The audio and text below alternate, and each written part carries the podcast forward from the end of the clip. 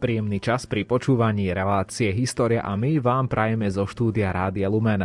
Nový cyklus relácií s náboženským redaktorom kňazom Jánom Krúpom nemá za cieľ sprístupniť vieru v trojediného Boha, ktorý sa zjavil ako Otec, Syn a Duch Svetý, z dogmatického pohľadu. Náš nový cyklus relácií nie je zameraný na systematickú teológiu, ale na cirkevné dejiny – Veď práve preto počúvate reláciu História a my. Napriek tomu sa tento náš malý úvod do ranokresťanskej náuky o Trojici celkom podstatne zaoberá Božím zjavením, či výstižnejšie povedané realizáciou tohto zjavenia v ľudských dejinách.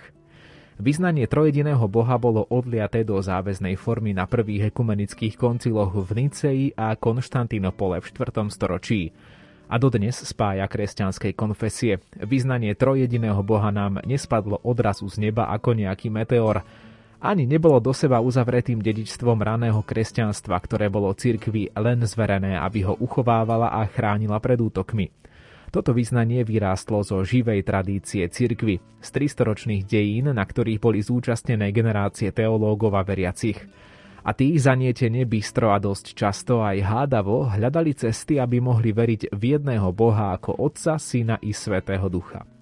Niektoré z týchto ciest skončili v slepých uličkách, pravda, že vždy až spätne sa dá rozpoznať, kde cesta skutočne vedie do budúcnosti a kde sa stráca v húštine dejín.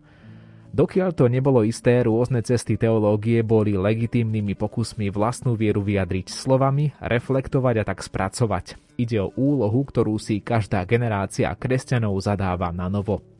V tejto sérii relácií na vlnách Rádia Lumen chceme na základe výskumu profesora Franca Duncla opísať ľudský zápas o pravdu kresťanského obrazu Boha a, pokiaľ je to možné, nechať pritom prehovoriť samotných raných kresťanov. Ide nám však prednostne o to, aby sme názorne a pochopiteľne opísali dynamiku teologických výmen názorov o Trojici, aby sme ukázali základy a rozhodujúce vymedzenia kurzu, ktoré určovali cesty ranokresťanskej diskusie o Trojici.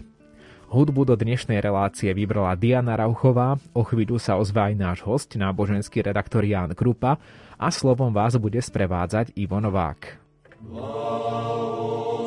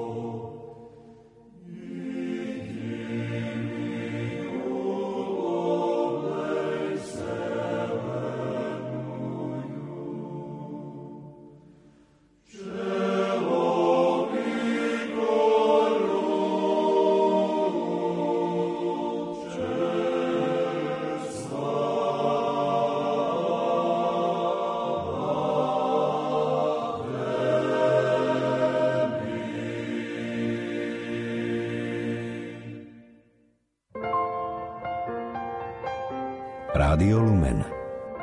Slovenské katolícke rádio.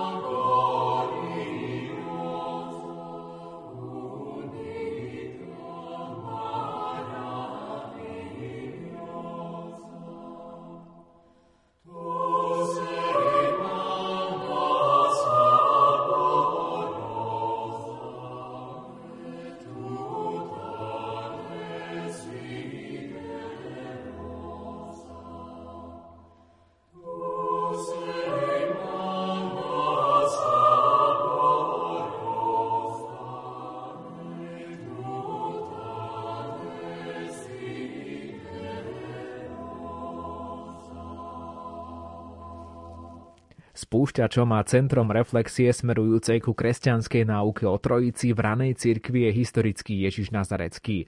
Počas svojho krátkeho verejného vystúpenia okolo roku 30 Ježiš vzbudzoval pozornosť v Galilei a Judei svojim ohlasovaním a konaním znamení.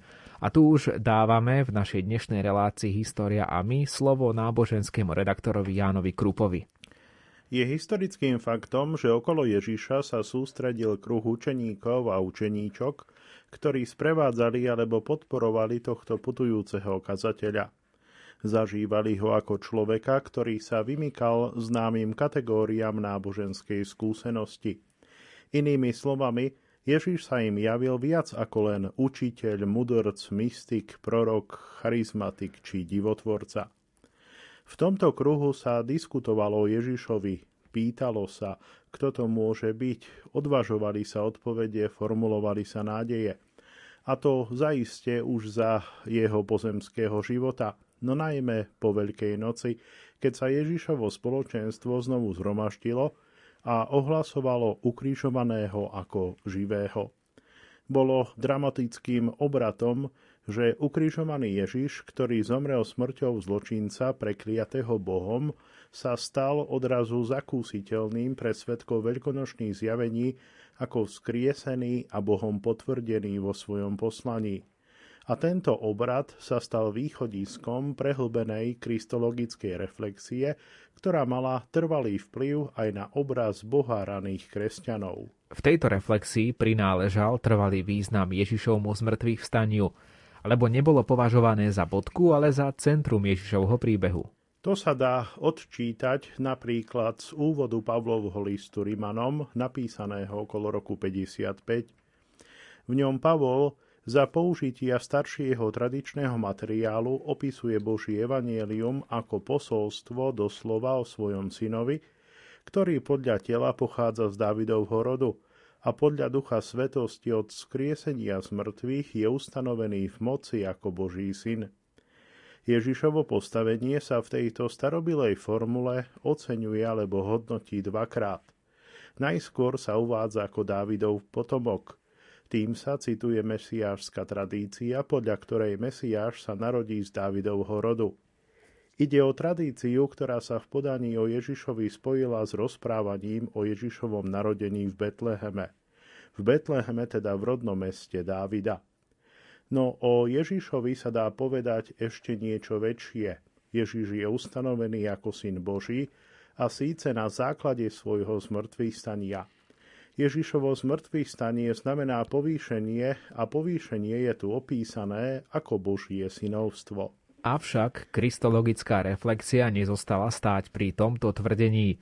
Vzkriesením bol potvrdený nielen ukrižovaný, ale aj Ježišovo pôsobenie ako celok, jeho ohlasovanie, jeho správanie voči hriešnikom a deklasovaným a jeho nariadenia a jeho nárok.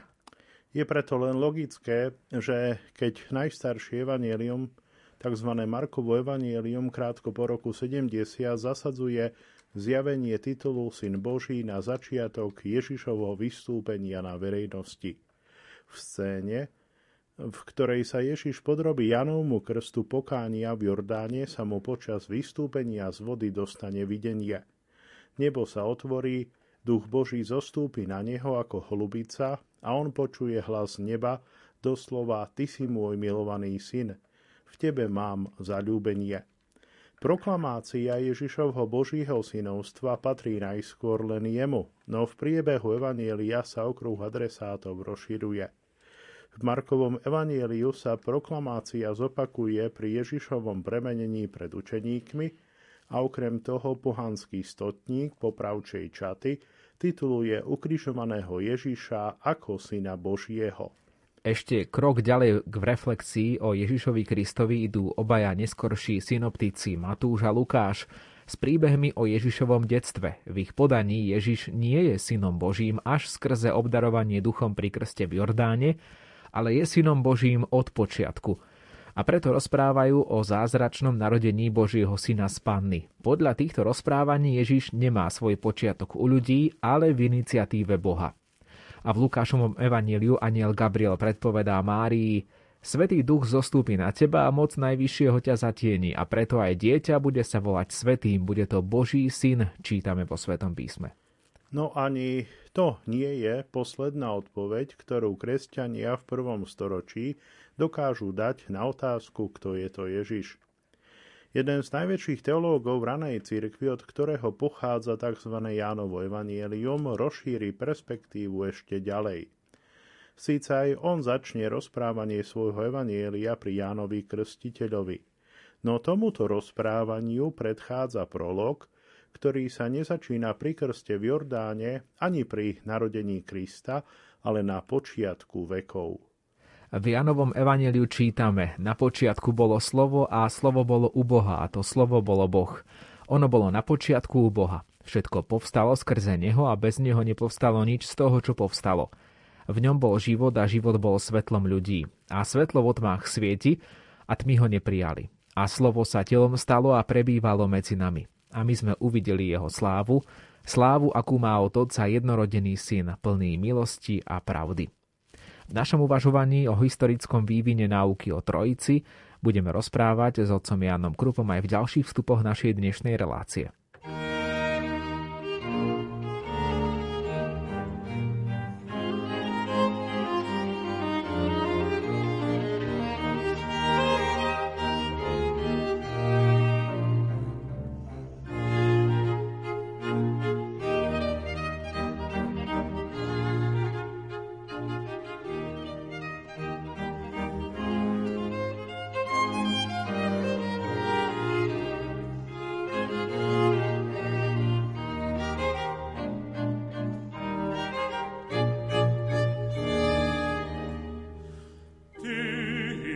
tibi sancta.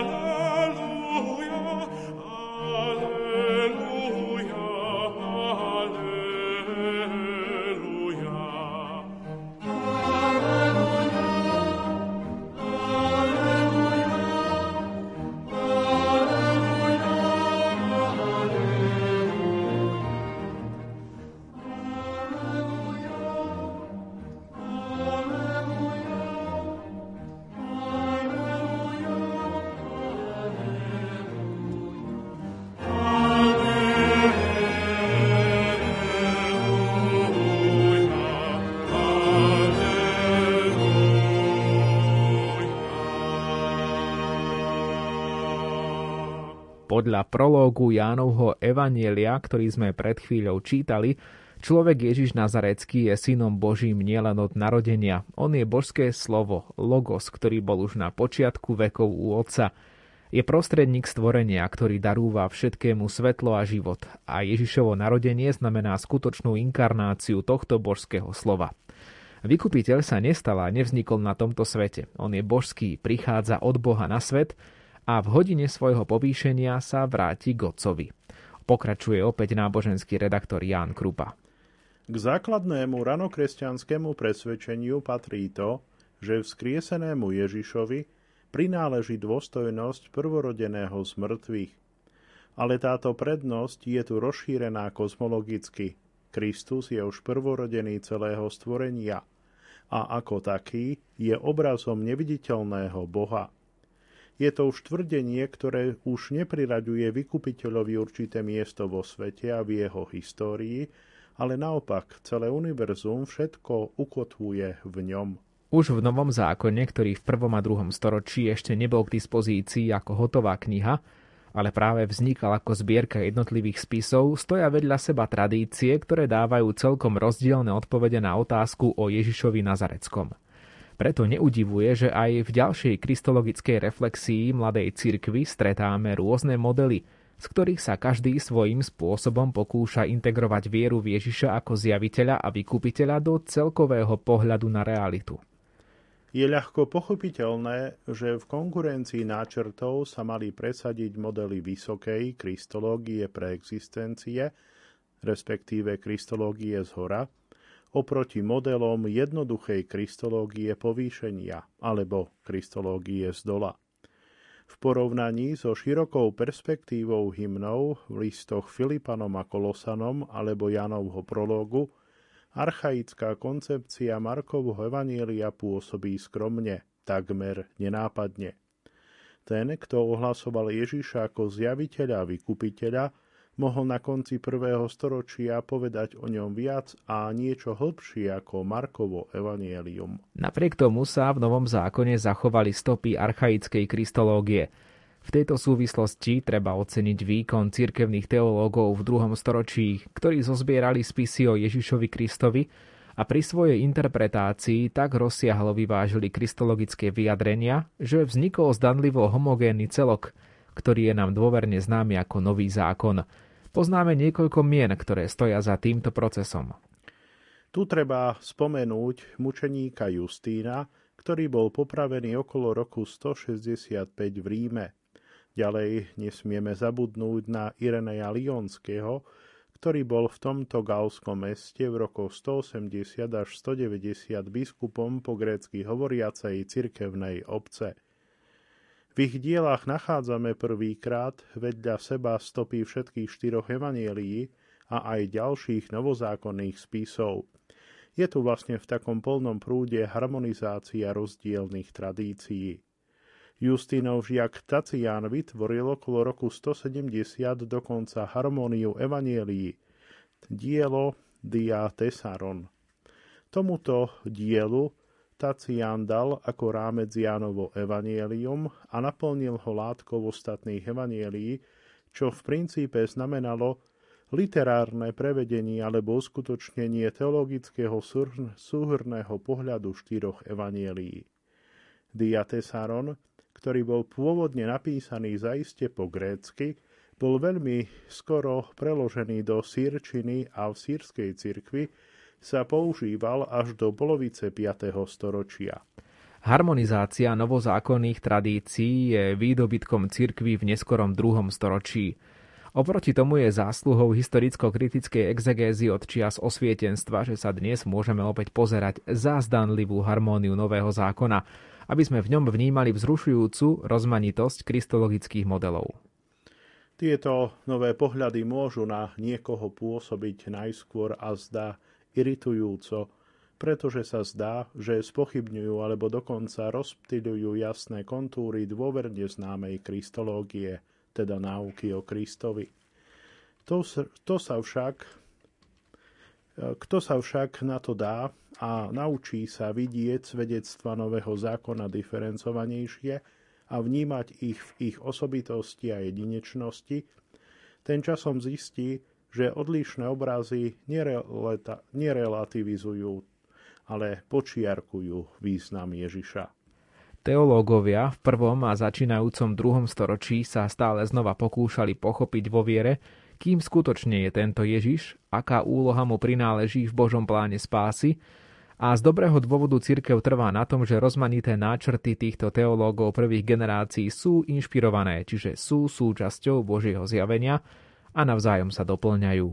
Pretože nie sú zhodné, nielenže poskytujú odpovede na otázky, kto je to Ježiš Nazarecký, ale aj zadávajú nové otázky, ktoré museli zodpovedať neskorší teológovia.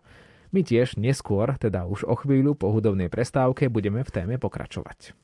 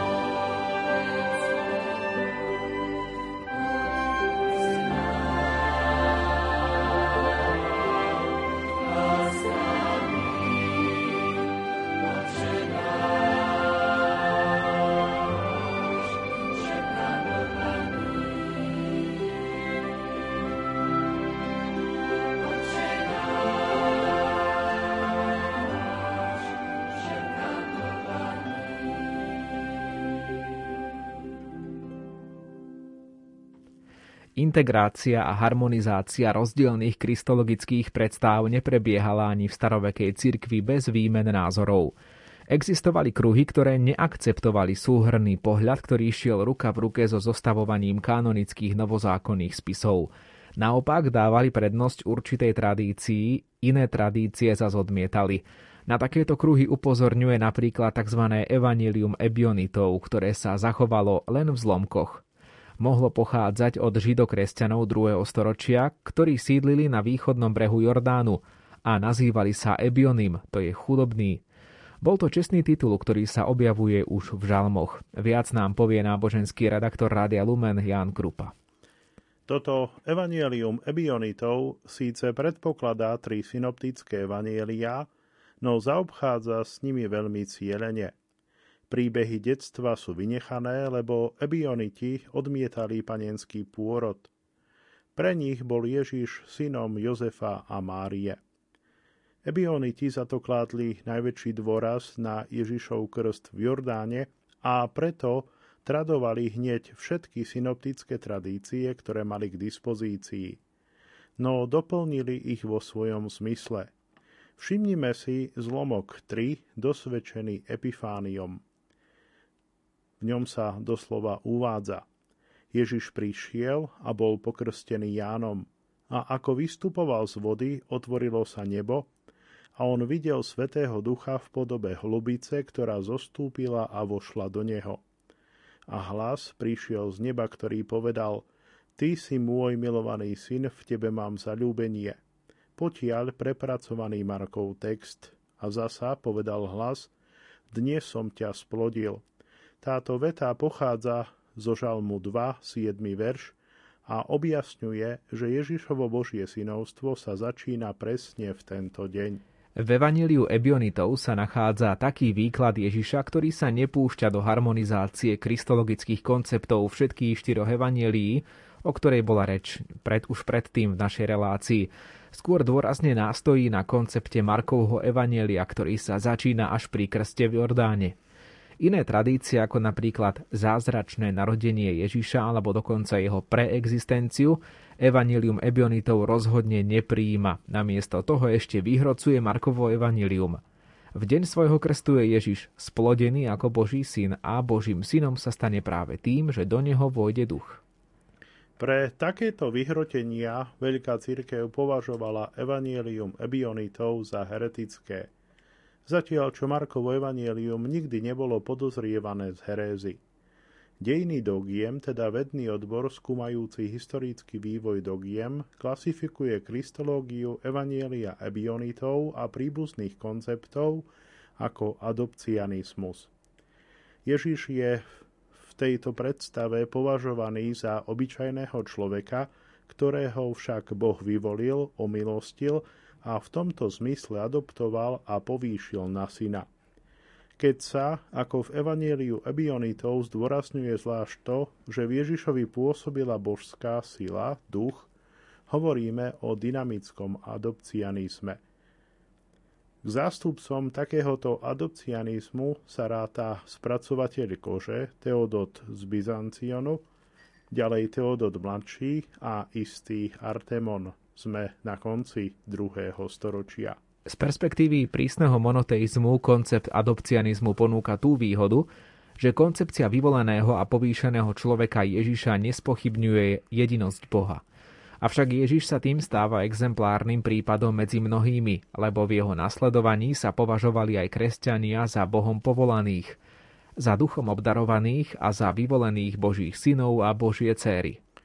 Avšak Ježišov vzor, ktorý v tomto pohľade predstavuje istou mierou prototyp kresťanského povolania, pre mnohé cirkevné obce v druhom storočí už nebol primeranou kategóriou, ktorou by bolo možné presvedčivo opísať význam zjaviteľa a vykupiteľa. Vo výmene názorov ohľadom ranokresťanského obrazu Boha adopcianizmus v skutočnosti zostal len takým marginalizovaným, okrajovým fenoménom. V našej téme, historickému pozadiu vývinu náuky o Trojici, sa budeme venovať už o pár minút opäť. thank you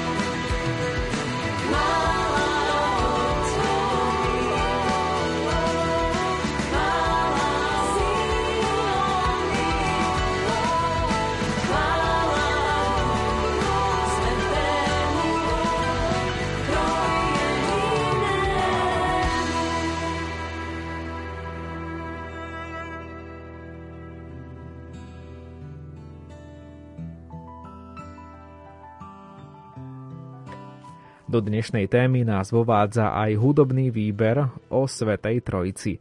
Tento raz pieseň od Ludmily Koščovej a jej bendu s názvom Chvála Trojici. Už v novozákonnej dobe sa dajú rozpoznať pokusy bližšie určiť pomer otca a syna. Pritom sa pracovalo s rôznymi kategóriami, ktoré mali urobiť tento pomer zretelným. V Deutero-Pavlovskom liste Kolosanom sa syn opisuje v jednom hymne ako obraz neviditeľného Boha. Viac dodáva opäť Ján Krupa. Kategória obrazu sa vynikajúco hodila najmä v kultúrnom kontexte, ktorý bol ovplyvnený platonizmom, na vyjadrenie súčasne totožnosti i odlišnosti. Lebo obraz nie je absolútne vzorom, no má podiel na jeho identite, reprezentuje a manifestuje ho.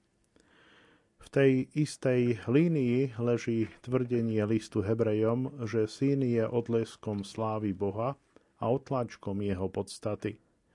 Aj tu sa znovu vyzdvihuje obdoba medzi synom a otcom, ktorá neznamená totožnosť, ale má za následok, že syn v liste Hebrejom slovami žalmu môže byť oslavovaný dokonca ako oslovovaný dokonca ako Boh.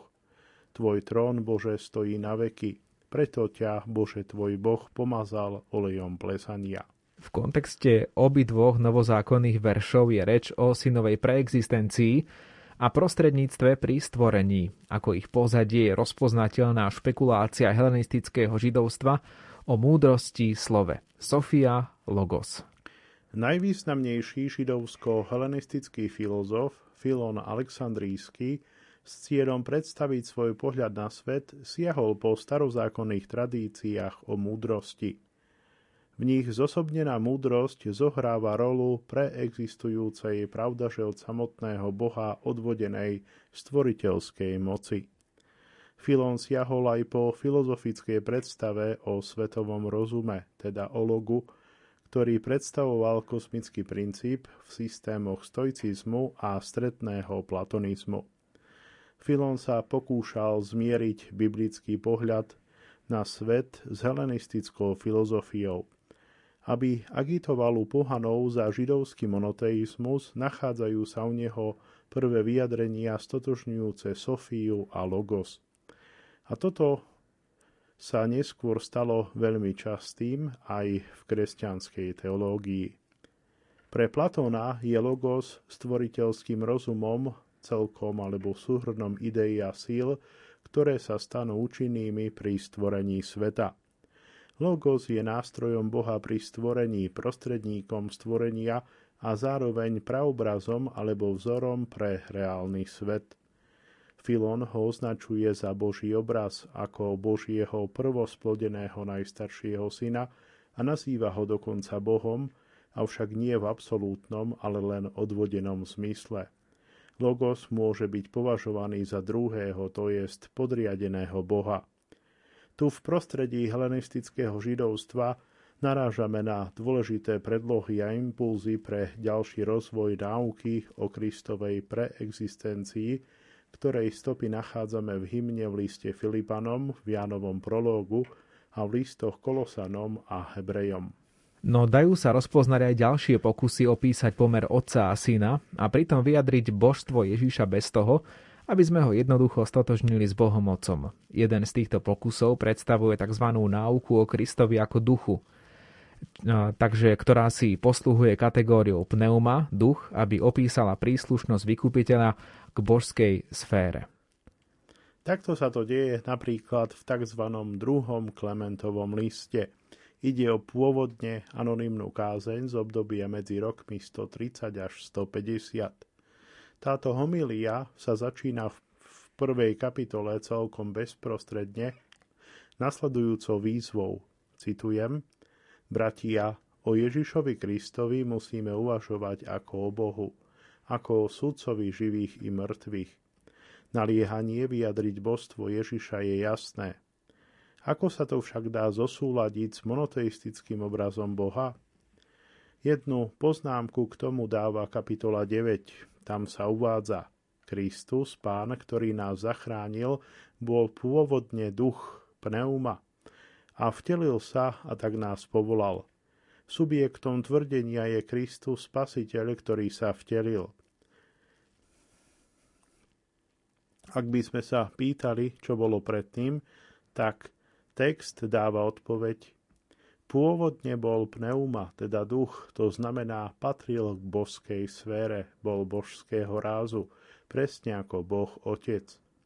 Musíme uznať Ježiša ako Boha, pretože v preexistencii, teda v existencii pred vtelením, bol duch, bol duchom z rovnakej látky ako samotný Boh Otec. Samozrejme, že ak tu hovoríme o rovnakej látke, tak tá látka, tá hmota je tu v úvodzovkách. Síce možno odlišovať vykupiteľa od otca vo svojom byti, ako pneuma sa však obidvaja zhodujú, sú to isté.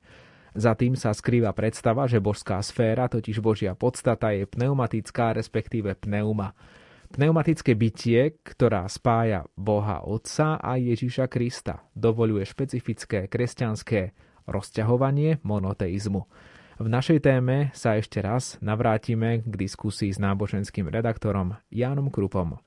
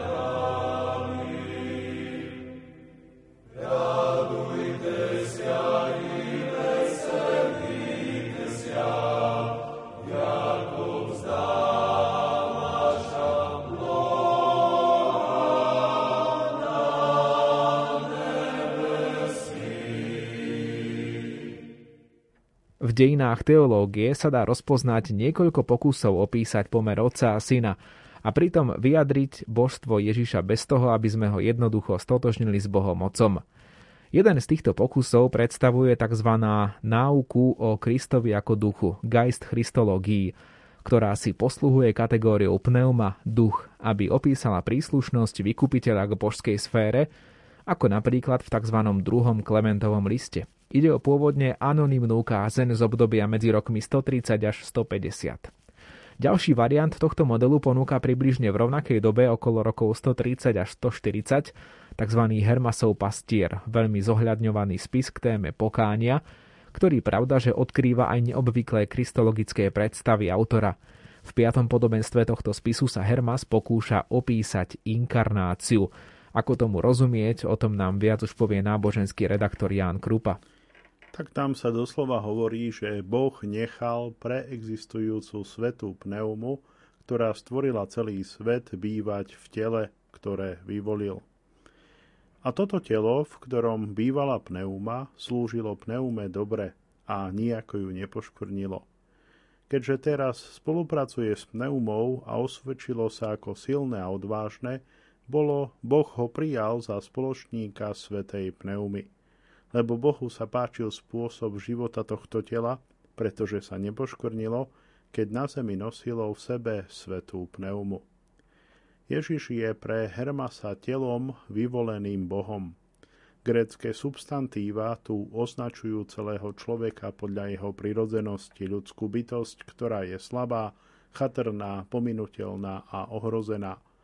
Lebo človek sa môže osvedčiť alebo previniť. Ježiš sa pravda, že osvedčil.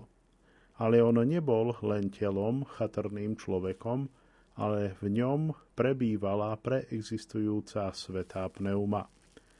Na rozdiel od druhého Klementovho listu, tu pojem pneuma neopisuje Božiu podstatu alebo sféru, ale zdá sa zodsobnená.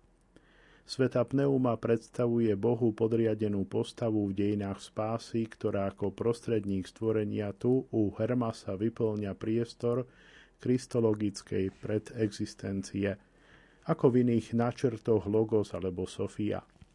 Pretože kresťan Hermas pomenúva akurát svetú pneumu ako preexistujúcu božskú veličinu, ktorá sa ubytovala v Ježišovi, jeho obraz Boha sa vyznačuje binitárnym trendom – Zároveň sa však znovu objasňuje, že vykupiteľa netreba stotožňovať bez všetkého s Bohom.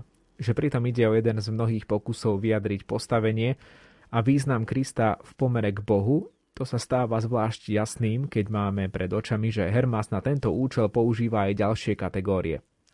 Vo svojich prikázaniach a podobenstvách hovorí opakovane o nadmieru veľkom, slávnom a vznešenom anielovi alebo slávnom mužovi, ktorý je občas nazývaný aj pánov aniel. V niektorých scénach je obklopený zástupom ďalších mužov, medzi nimi sú šiesti povýšení k jeho pravici a k jeho ľavici. V podobenstve deviatom sa nakoniec vykladá celé zhromaždenie. Zástupom anielov sú všetko nádherní anieli. Pán je nimi obklopený ako múrom. Nádherným mužom v strede je Syn Boží a tými šiestimi sú nádherní anieli, ktorí mu stoja po boku, po pravici a ľavici. Žiaden z týchto nádherných anielov nemôže predstúpiť pred Boha bez neho. Kto nepríjima jeho meno, nemôže vojsť do Božieho kráľovstva.